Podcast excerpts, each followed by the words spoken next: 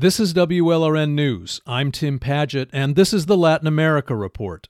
The relief and recovery effort in Haiti after the earthquake earlier this month is, in many ways, just getting started. And Haitians and Haitian Americans don't want to see the mistakes that happened after the earthquake in 2010 repeated. Many of those 2010 aid efforts are now widely considered a debacle. $13 billion in international help did relatively little to lift Haiti from a disaster that killed some 200,000 people. The American Red Cross, for example, got half a billion dollars and built only six new homes in Haiti. One of the big complaints is that the Red Cross and other NGOs effectively shut Haitians themselves and the Haitian diaspora out of the recovery process. They need to listen to people like me who know the culture, we know the country, we are not pretending to know. Yvonne Morisseau is a Haitian expat in Miami. He heads the Haitian American Emergency Relief Committee. The organization has helped train Haitians in Haiti for the kind of rescue and relief work needed now after this earthquake killed more than 2,200 people and destroyed whole towns in southwest Haiti. Morisseau also helps lead a diaspora group called APREM that assists his hometown of Morisseau, Haiti.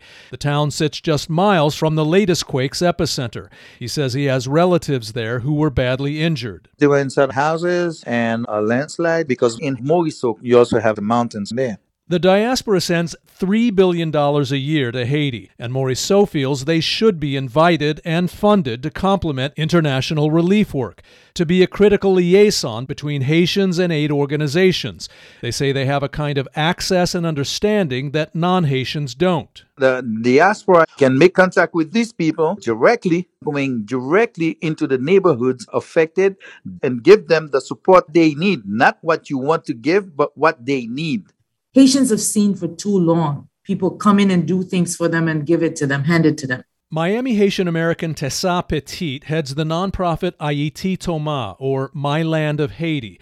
It helps communities in Haiti, especially in the remote southwest, organize to solve development issues. Petit feels organizations led by Haitian Americans are ideally situated to help NGOs bring Haitians themselves into relief work. The importance of that hit Petit after she lost her mother in the 2010 earthquake, and she raced to Port au Prince to locate her. It took me about a week to find her remains, but it was Haitian volunteer work, not international NGOs that helped us. But once those NGOs come in, I stop seeing volunteer community effort. If Haitians don't put some sweat equity into something, it's harder for folks to redevelop Haiti. Petit and Morisseau say one example of how that diaspora liaison role could play out is water. The earthquake destroyed water infrastructure in much of Haiti's southwest. Haitians report the water in much of the Ravine du Sud River is now contaminated by the bodies of earthquake victims. Right now, survivors are depending on donated bottled water. More lasting alternatives need to be built, like well pumps, and Petit says Haitian groups should carry that out. One thing that we would do, and I don't know if an international NGO would do, is get Haitians involved in installing it. And she says diaspora organizations can help NGOs find Haitian suppliers of water pumps and help the local economy. These are things NGOs rarely did back in 2010, and because of that lack of Haitian and Haitian American input, aid dollars were all too often misspent. Today, the U.S. Agency for International Development, or USAID, has a website, CIDI.org, to help organizations petition to take part in disaster recovery. Many Haitian American leaders call that a welcome change from 2010. Daniel Eugene is the Florida director for the Haitian American Diaspora Council. This time around, they need to understand that the diaspora is the best partner for the U.S. government. Eugene is also a nurse in Miami and part of the Haitian American Nurses Association.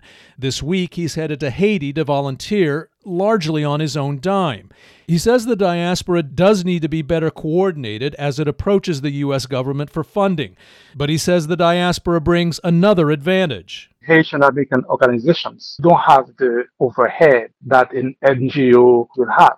So imagine if they have more money to do it, that will go extra miles Haitians here say they finally want the chance to go those extra miles to help Haiti recover. I'm Tim Padgett in Miami. This is WLRN News.